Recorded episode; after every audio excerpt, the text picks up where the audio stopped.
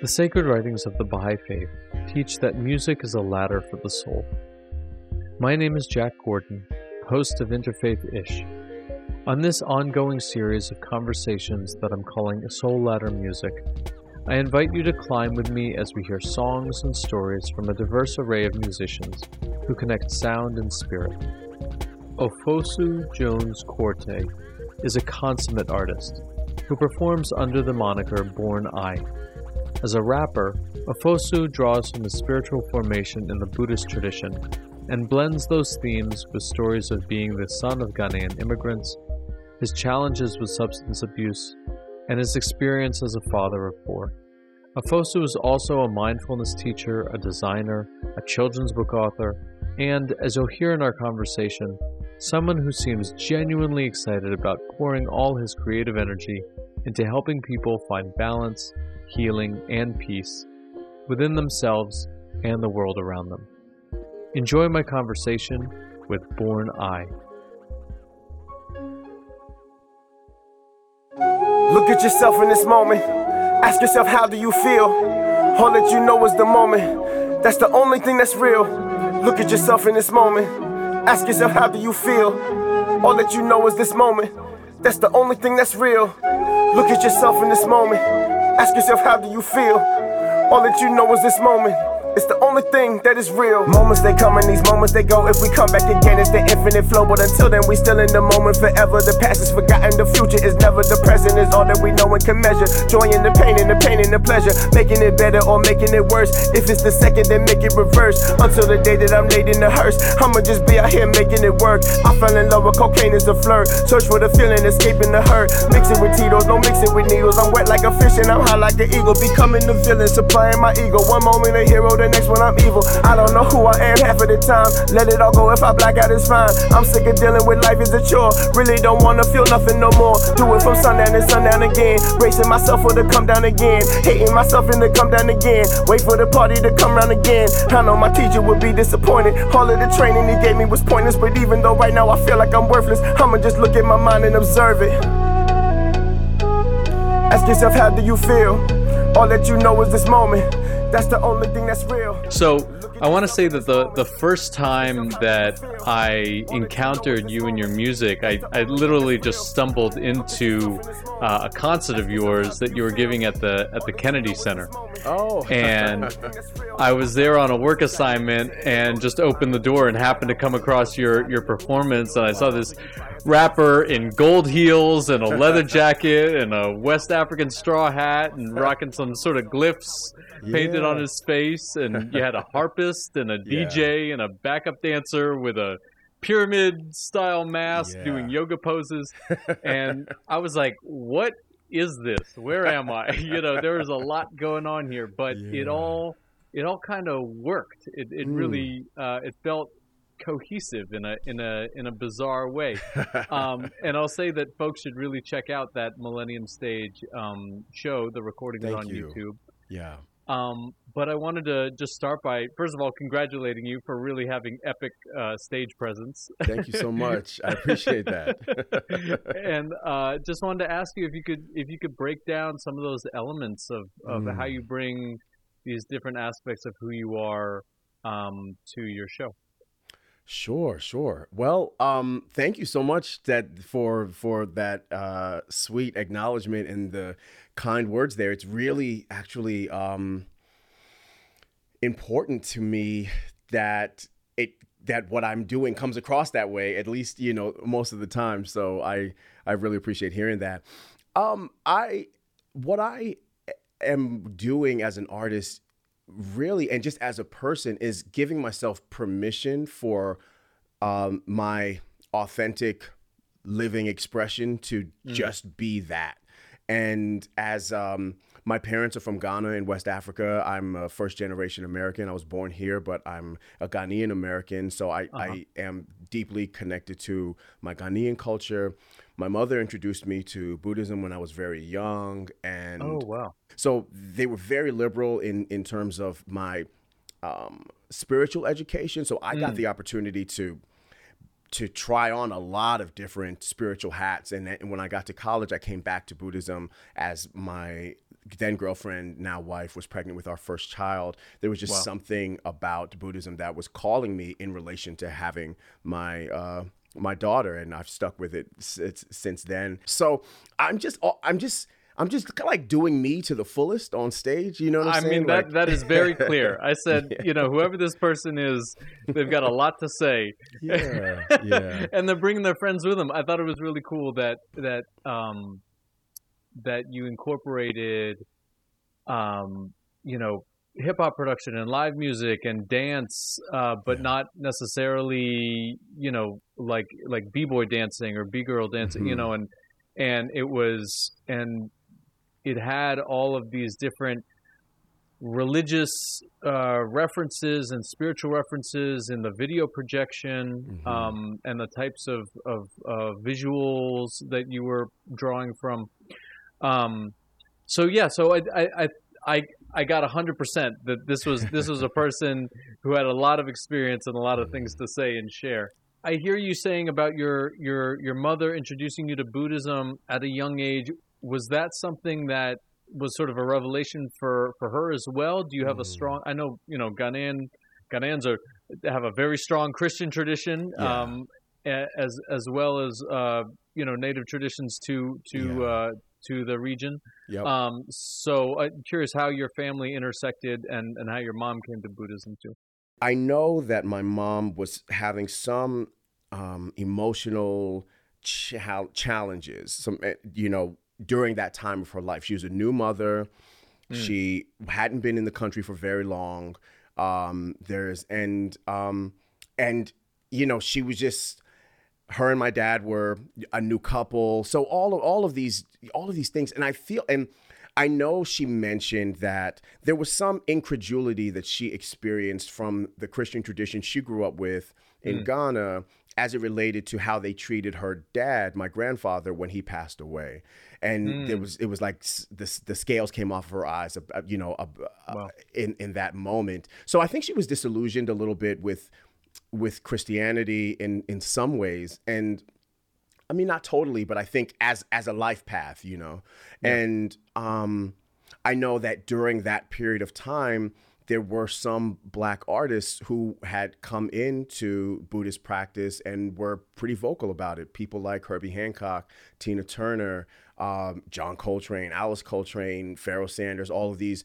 There was a wave of, you know, this of Eastern influence happening amongst artists in general, and you know, Black artists as well. So I surmise that, you know, particularly around Tina Turner's story, maybe there was some cross connection with my mom, because it wasn't just my mom; it was some of her friends too were visiting the temple, and my mom was practicing in the Nichiren tradition where they chant Nam-myoho-renge-kyo. Oh, interesting. Okay. Yeah. So what she did say was that she was really looking for peace of mind, and she was beginning to practice yoga as well. My mom and I, I'm an only child. My mom and I are very, very close. And so she would just take me everywhere, you know, so she'd take me to the yoga studio and then I'd just like sit in the corner while they were doing yoga. I mean, I'm sure there's an element of like affordable childcare happening here as well, but it's a safe place for a kid to sit and observe. And then she'd take me to... She'd take me to the temple also, and I would see these monks in robes and everybody, you know, droning in this chanting that was really fascinating to me, and the incense, the whole atmosphere. That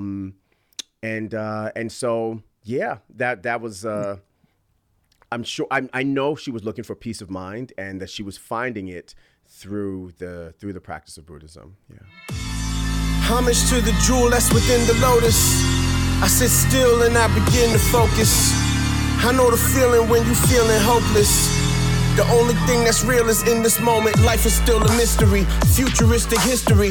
Couldn't see the present and I used to let it get to me. Healing transformation, needed amputation from the things I was afraid of, from my inner activation. I was watching Aristotle, philosophies I borrow. Yesterday is not tomorrow, so today is what I follow. Gifted by the present, I'm lifted by the presence of my great-grandmother who predicted my ascendance. So why I feel so low though? Really I don't know though. Maybe it's the cocoa or the fear of living slow-mo.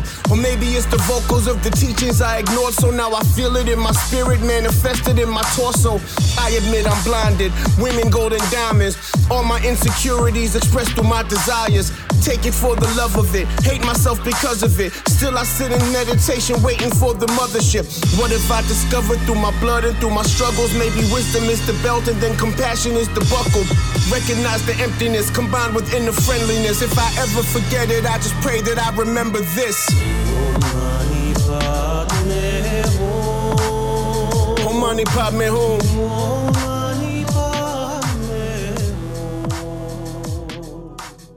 I think it's beautiful how in a number of the tracks on your album, you've woven together certain chants and meditations, prayers. I'm going to mispronounce it, but Om Mani Padme Hum. That's a great pronunciation. Om Mani Padme Hum. Yeah. What were the samples that you chose for this production? So interestingly enough, that is the producer.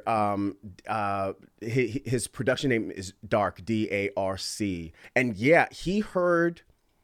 I had sent him a recording of a Tibetan monk chanting Om Mani Padme Hum, and he took that and sang it on his own in his own way, and sampled himself. So okay, so oh, yeah, cool. So the same guy who made the beat, he also sang the chant as well. Wow. Yeah. Okay. Well, you know, a lot of what occurred to me while I was listening to it was, you know, a lot of hip hop pulls from obviously not just the very deep, you know, soul music tradition and classic R&B and funk and mixing that up, but mixing in some of these Eastern influences as well. Playing, you know, there are a lot of, you know, famous things. I can think of Jay-Z, for example, pulling from Indian Bollywood tracks and then, you know, Wu-Tang pulling on different like Kung Fu films and mixing in some of the soundtracks from those.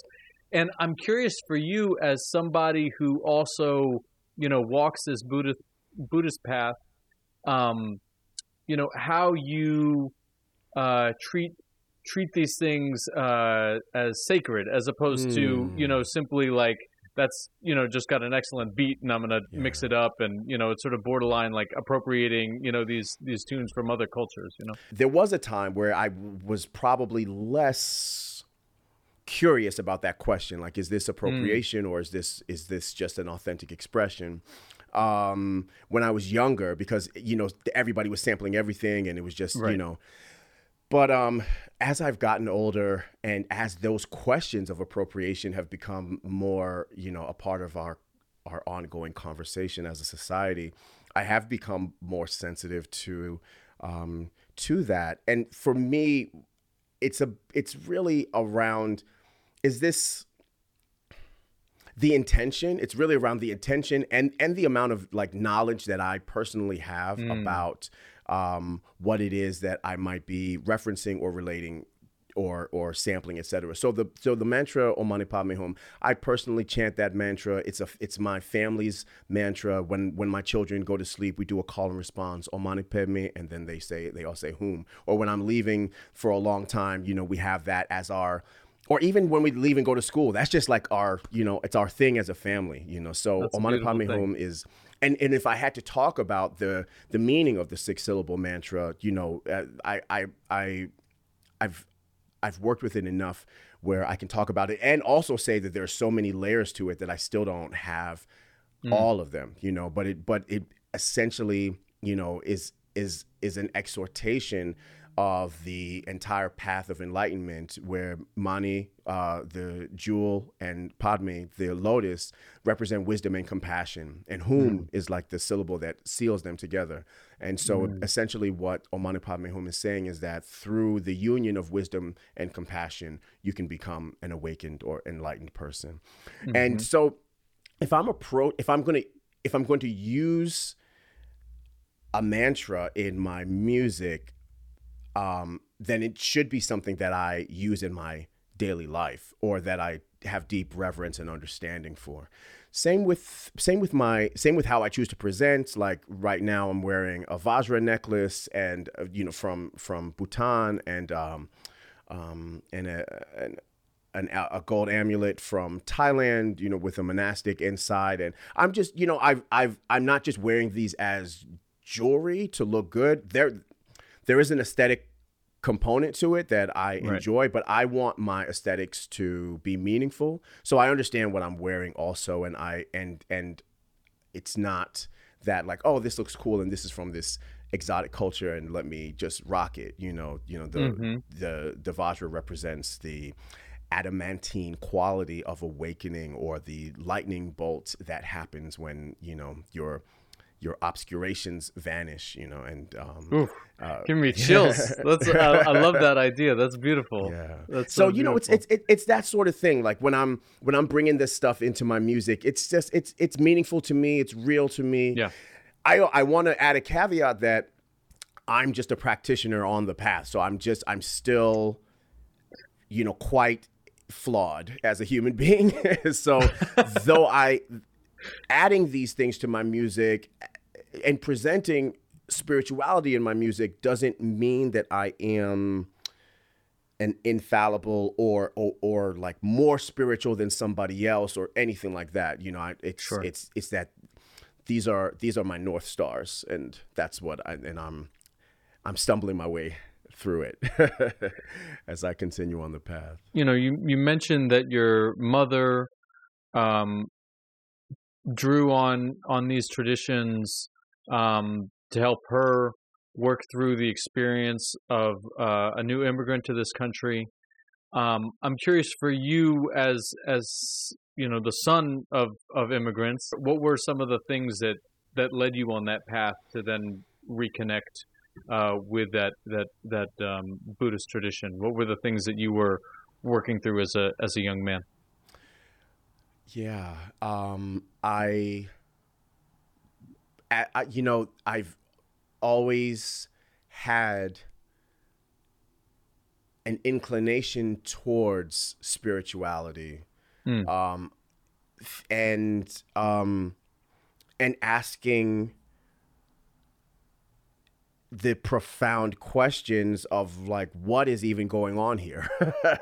And that was something that I was really interested in as a kid. I remember asking this question used to really come up for me a lot. So it's asking my dad. So we're kind of dying every minute, aren't we? We're just always, and I think, and this was that's like a pretty deep thing for a kid to ask about. In my single digits, I would ask this question, and I'd bring it up again and again. So right now, wow, we're slowly dying. Is that's right, Dad? And I just and I know. I feel like it was probably tough for my dad, because my father is a very deep thinker. And so I inherited that. My mother-in-law likes to say, like, people come by things honestly. I came by that pretty honestly. That's just how it was for me. But there was also this feeling of, as an only child, there's just a natural kind of aloneness that you have. And then also, there's a poem by Edgar Allan Poe called Alone, and it opens with, "From childhood's hour, I have not been as others were. I have not seen as others saw. I could not bring my passions from a common spring." And it just speaks to this kind of existential loneliness. I'm kind of an extroverted person, but still just spending a lot of time inside and in my own thoughts. I think that it primed me for a spiritual search that would allow me to go inward. I mean, I practiced Christianity for a long time, but it was really I read the Bible on my own. I wanted to have my own sort of personal relationship with God. I studied the Quran. I read and reread the Old Testament and all of the different kind of like Black nationalist hybrid movements that are connected with spirituality, from 5% Nation, Nation of Islam, Rastafarianism, just kind of moving through all of these different traditions. And And then I was in school. I read the Bhagavad Gita because I think we had to. And but I was also at this time starting to really get into John Coltrane a lot and get into a lot of the mystic jazz artists like John Coltrane and Pharoah Sanders and just that whole cadre of and Alice Coltrane and Ornette Coleman and Charles Mingus, and but even more specifically, just like the real seekers, the spiritual seekers. And so that was kind of informing the search. And I read the Bhagavad Gita. I was really moved by it, and I started. And then it didn't hurt that my girlfriend's mom was a meditation teacher, so I was going on retreats with my girlfriend and getting back into it. So it all kind of happened. Organically, it came from this place of just having this bent of pondering deeply, like what is happening in life, finding, feeling moments of sort of deep loneliness, and then moments of ostracization, or moments of being kind of culturally rejected, and in school and feeling like an outsider, and and just wanting to figure out things on my own.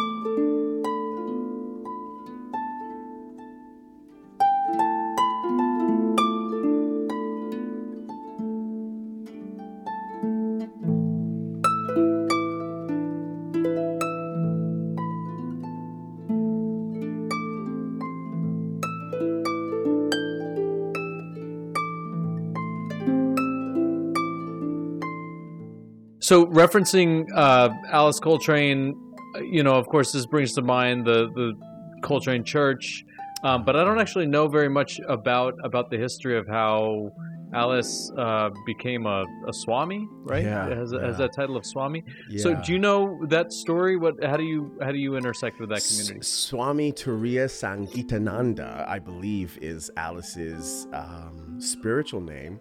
And, she met Swami Satchidananda, a Hindu guru. I don't remember when, that happened, but it was quite transformative for her. And you began to see her music change after the album Journey into Satchidananda. I know that after John Coltrane passed away, sent her into a deep sadness, and she went very deep into her meditation practice then. And she said that she basically cut herself off from everybody and just went into a meditation where she kind of like met God face to face and just walked hand in hand, and almost didn't come back from that, but then decided to. So this was like, she really gave herself over to her meditation and to wanting this union with the divine. And when she went through a lot of like spiritual trials, and, she went through a lot, and came out of that. And I think, began to infuse what she was learning through her devotional practices in her traditions, and infused that into her music. And so after a while, the music wasn't sounding like traditional jazz anymore, but it was sounding like something completely different. I mean, she had come from a church background. So you're hearing her playing on the organ and the Fender Rhodes in the Black gospel music tradition, but then adding like Hindu kirtans and devotional modalities to that. And so it's that kind of like spiritual cross-pollination that I found super inspiring, that like you probably saw in my show also. It's like, what are these elements that, how can we blend, how can we blend these elements that are kind of reaching for similar things just in different ways, and put it together in something unique. Yeah. So yeah, Alice is, I count Alice as one of my spiritual teachers. There have been times where I've spent, every day that I've meditated, I would spend just listening to her music. And, when I've gone through difficult times in my life, I could almost hear her talking to me, in my meditation practice, and just gently kind of guiding me through those things. So, wow. Yeah, she's definitely a spiritual mom of mine, for sure. Mine. Heavy mental. Jesus Christ, heavy mental. Everything brings in heavy mental. Today, you will experience something heavy mental. Never done heavy mental. Information begins gathering, starting to pattern in the stargate towards Saturn.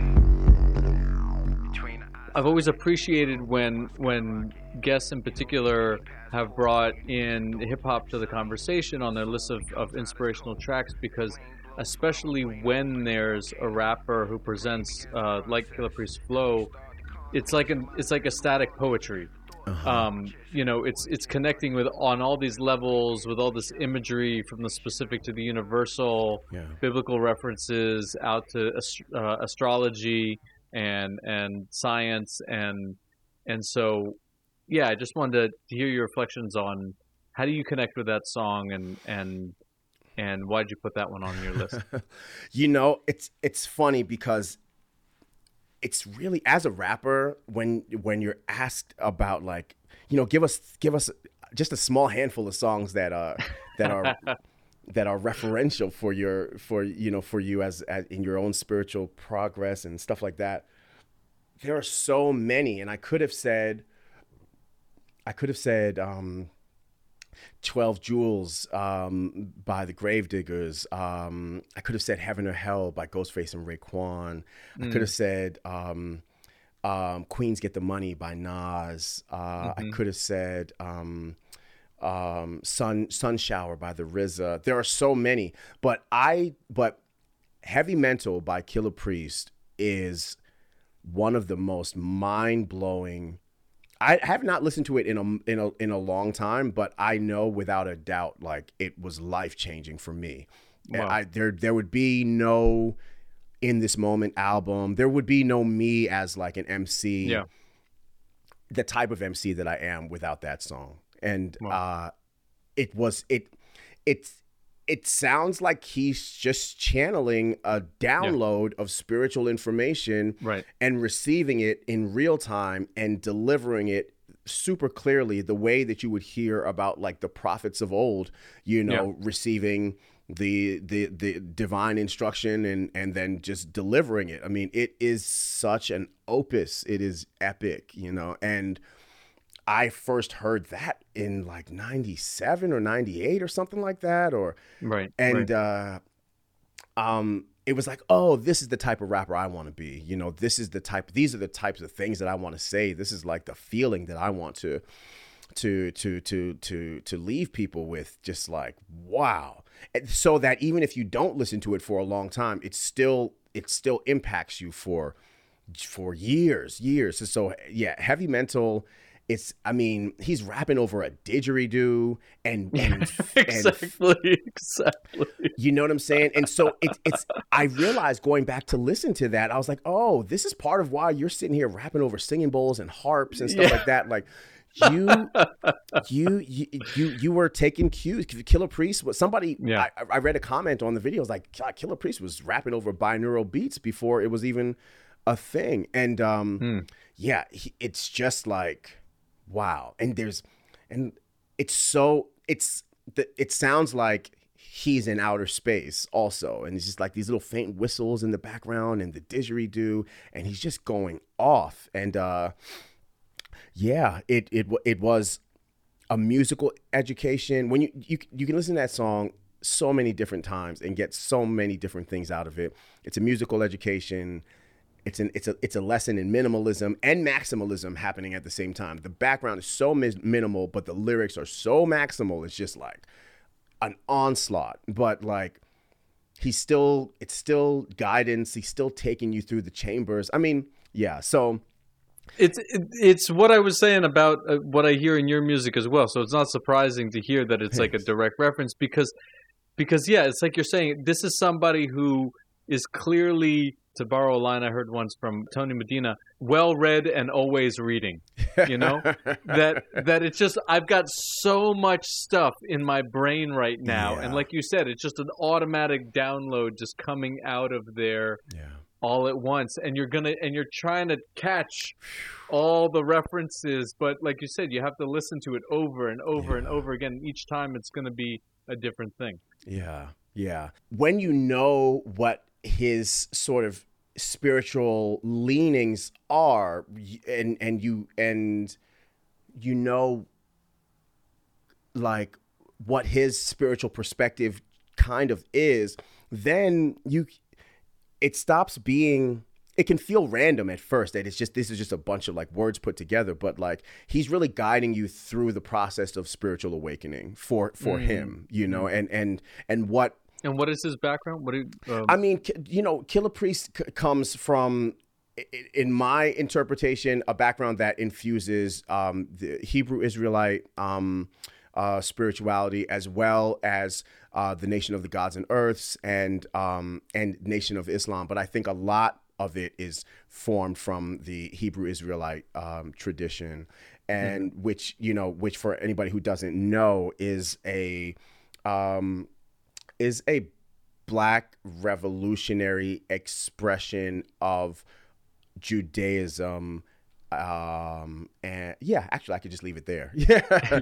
You've seen him on the corner with a bullhorn. Yes, you have. If you're in DC, him if you see them. You have seen them at Gallery Place. And you've seen them on U Street, right. And you know, and you've read the pamphlets and stuff like that, you know? So then you're hearing, when you listen to Heavy Mental from that perspective, you're like, wow, you know, he's walking you through his own spiritual path as well. Like he's walking, right. and that makes it even more special. I mean, to me at least. Yeah.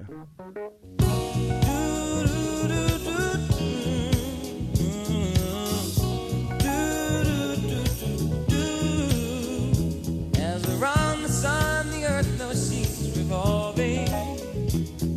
Rosebuds know the bloom in early May. Just as hate knows love's the cure, you can rest your mind assured that I'll be loving you always. Cause now I can't reveal the mystery of tomorrow, but in passing we'll grow older every day. Just as all that's born is new, do know what I say is true.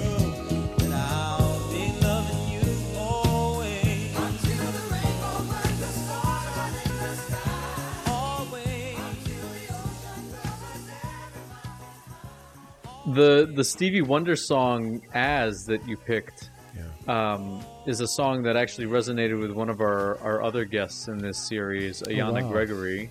Oh, nice. And during that conversation, I commented that it struck me like a Sufi zikr, this repetitive chanting of these conditions of love over and over and over again. So I'm curious for you, how does that song affect you, and when you listen to it? Yeah. Does it feel like a prayer? Yeah, it feels like, to me, "As" is the greatest song ever written by a human. I love it. I think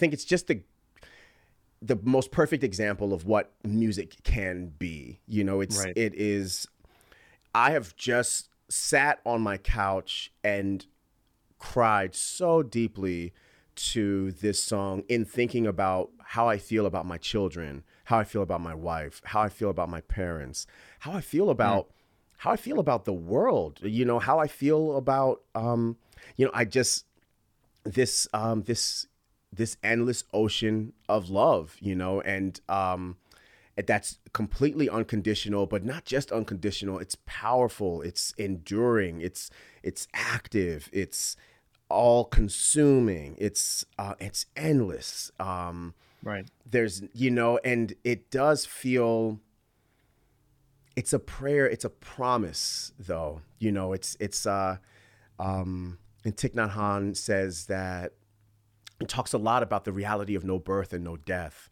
And death is something I think about a lot. And in this song, I could at least say to my children, like, if you really want to know how long I'll be with you, you know, listen to this song, you know, if no matter what changes I change into after my human life is done, like, just listen to the love that is expressed in this song. That is how long I'll be loving you, you know? So what a beautiful gift for them. Yeah. Wow. Yeah. Wow. So it's a very special one for me. Your mother passed on so much of this spiritual tradition then to you, and I'm curious now, as a father, how do you approach being a spiritual teacher, a spiritual guide for your own children in this moment? It can be tricky because whereas my mom gave me a gentle introduction, and just allowed me to kind of come along for the ride, and you know, with me, so right now, you know, my work as a musician and as a meditation teacher, they overlap a lot. And whether it's the work that I do, you know, with the Balance Meditation app, or if it's a performance at the Kennedy Center, or on Friday, I leave to teach a week-long retreat at Seven Oaks Retreat Center for adults. And then, you know, so it's you know, their dad's kind of like this weird guy who teaches and makes music and tries to bring them all those things together. Yeah. You know, I have a young adult, a teenager, and two smaller kids. So my two older kids, when I started,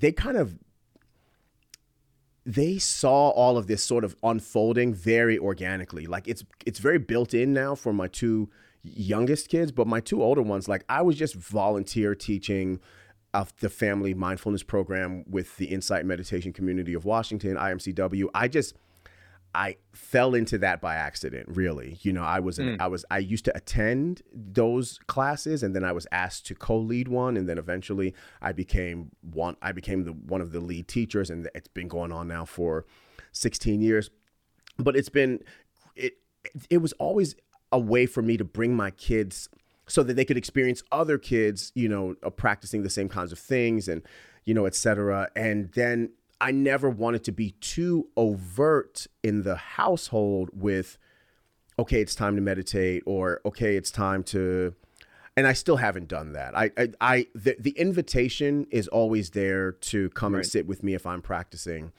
But I think the great thing that my parents did was not try to force me to do anything or believe anything. So, with my career as a teacher, I never had any ambition for that. It just kept happening, and I kind of had to just accept that, okay, this is a part of your life now.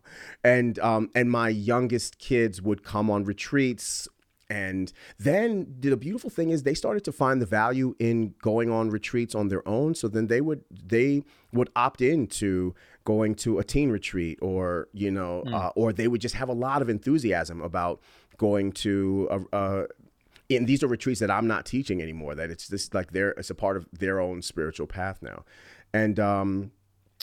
And with my younger ones, the pandemic really kind of put a big pause button on the regular things that we do together externally, like going to classes or going on retreats and stuff like that. But I think they see me, they know I have a daily meditation practice. They know it's so much baked into just who their dad is now that we have like, and what we would do during the pandemic, like we would get together and do like a gratitude gathering. Everybody like talking about, you know, what are they grateful for in this moment? And maybe we would draw pictures of that and just a way for the family to connect. But I'm very wary of trying to there's enough indoctrination happening based on the aesthetic of how I keep this house. You know, there's no way you can, love that. Right now, like, there's a Buddha here, there's a Buddha there, there's a Buddha there, there's a Buddha there, there's a bunch of Batman over there, there's a Buddha there, you know. Batman Buddhas mixed in. There's nowhere you can look in this house, right, and get not the message, Dad. Yeah, exactly. You know, so I'm not trying beyond that. It's really what I wasn't so big on with the older ones is just to remind them to be kind to themselves, you know, to practice self-compassion. And that is, right. And I, you know, I try to, as my oldest ones got older, I try to give them a little bit more backstory about Buddhism, and yeah, you know, they get it. It's around and it's a part of who their dad is. And so I think that's really it. I think how I authentically live what it is that I'm trying to impart, you know, is going to be the bigger deal. Yeah. So when you have teenagers, they see all the holes in your operation and all your hypocrisies and all that stuff. And so then they call you out on that, and it makes it. I mean, they're wonderful teachers in that respect too, because they make you tighten up a little bit. Yeah, they're not fooled by the song and dance as much. Yeah, they're like, well, I don't know about that. Yeah, so yeah. Tell me about this children's book that you've got coming out. What was the inspiration for that, and what do you touch on that story? It's called Love Your Amazing Self. I know people can't see, but I'll show you the cover because it's sitting right here. And I'm okay. Is it published, or is it a pre-release that you have there? So I have a pre-release now. Yeah, it will be out on November 22nd of this year. So just under a month. And the first book I wrote was called You Are Enough, and that's my. My guiding personal mantra. That's my message to the universe. You are enough. Right. You know, that's the name of my record label, all of that stuff, my clothing line, etc. So, you know, I put out You Are Enough as a self-published book, illustrated by my good friend, Allison Hamilton. And then, I think again, you know, I mentioned the Balance Meditation app, you know, that I've been on the voice of that app, the second voice on that app, for going on 4 years now, and it's grown quite a lot. We have close to 4 million subscribers now, and wow, I feel like this publisher, Story Publishing, I think if I remember correctly, the editor came to find out about me through Balance, and then went to my Instagram and saw all the music stuff I do also, and then. Just reached out and was like, hey, you know, you seem like an interesting person. We saw that you self-published a book. Would you be interested in having, you know, a published children's book, and we'll work on it together. Great. So they reached out to me, and I was like, yeah, I would love to do another like self-compassion book, you know, for little ones. And so it's called Love Your Amazing Self, Joyful Verses for Young Voices. And it's written like little baby raps. Let me see if I can read like a quick excerpt from one. Spit some baby bars. Say some baby bars. So this is just the opening one. Here we go. It's called, this little baby bar is called Loving Your Amazing Self. What are the things that make you who you are? What makes you you? What makes you laugh or say the smart and funny things you do? When I see you, I see someone unique like no one else.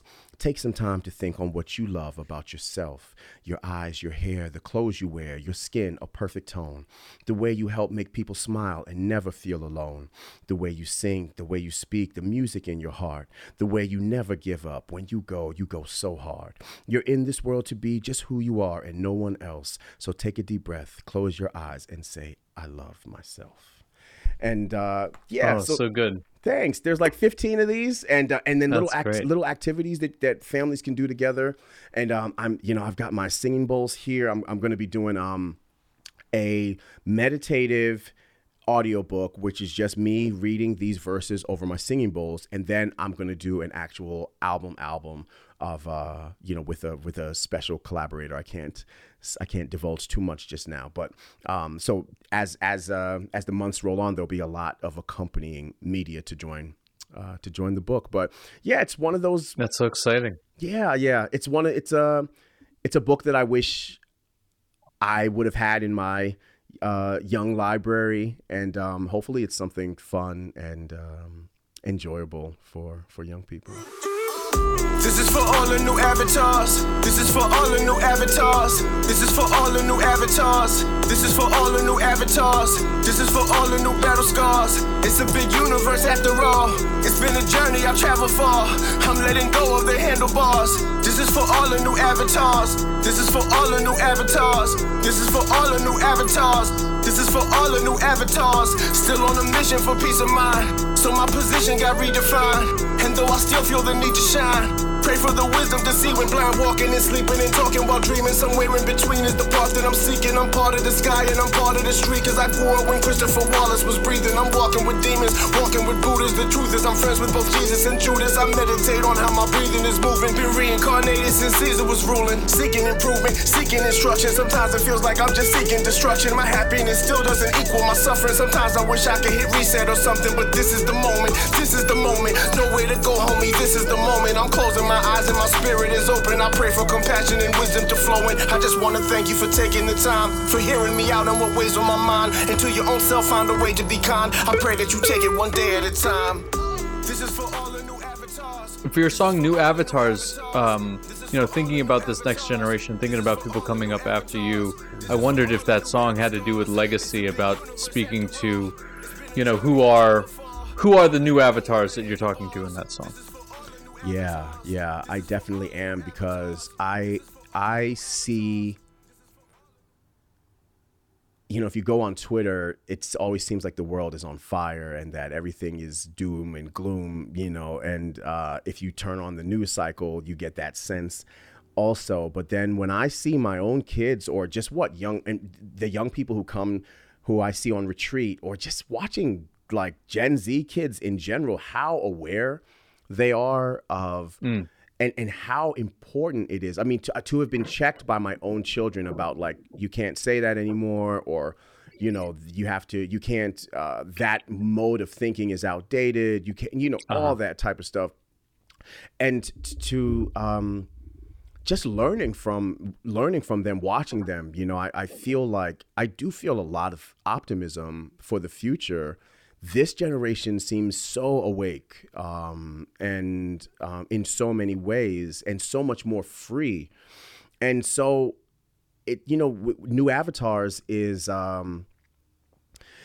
it begins with a prayer from Shantideva's A Guide to the Bodhisattva's Way of Life. And, may I at all times, may I become at all times, a bridge for those who need, who have rivers to cross, a boat for those who have oceans to cross, may I be medicine for those who are sick. And it's just like this, this prayer to be of service in the most profound ways possible. And that also, that prayer ends with, for as long as space endures and for as long as living beings remain, may I too remain to dispel the misery of the world.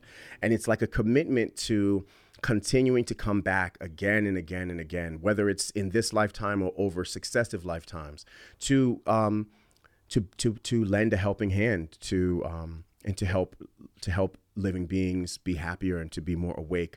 So I see this new generation as a part of that, as a part of that expression. They're here, they're back again, or they're here in this moment to elevate the consciousness of the planet. And so I just wanted to say that, you know, I see them, and as somebody who's a few steps ahead of you just in years, you know, just to feel emboldened in this mission to help people wake up.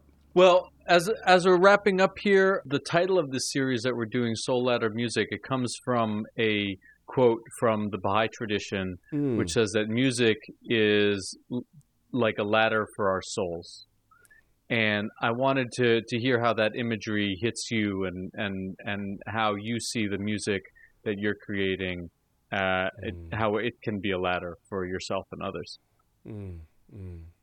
Yeah.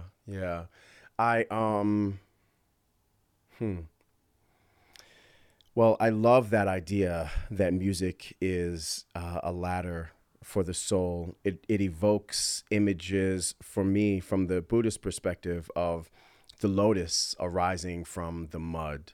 And there is a phrase by Thich Nhat Hanh. He says, "No mud, no lotus." That basically, without the challenges and the difficulties and the mistakes that we make and the traumas that we endure, without the mud of life, you know, we cannot give rise to the lotus of wisdom and compassion. And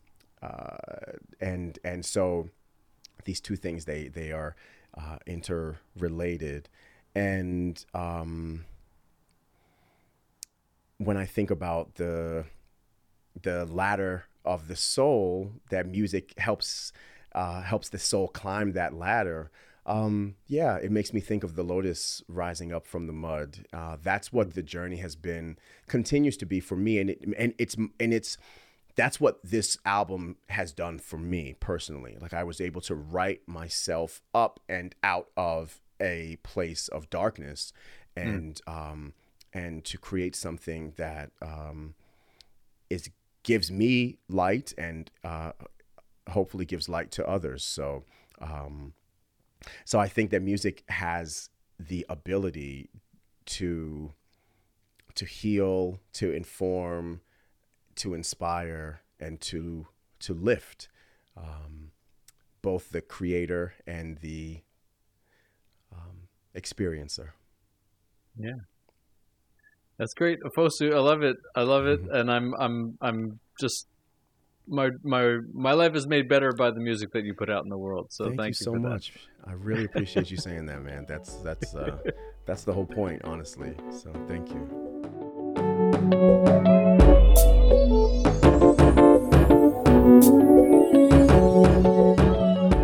Thanks for making the climb with me this week on Soul Ladder Music.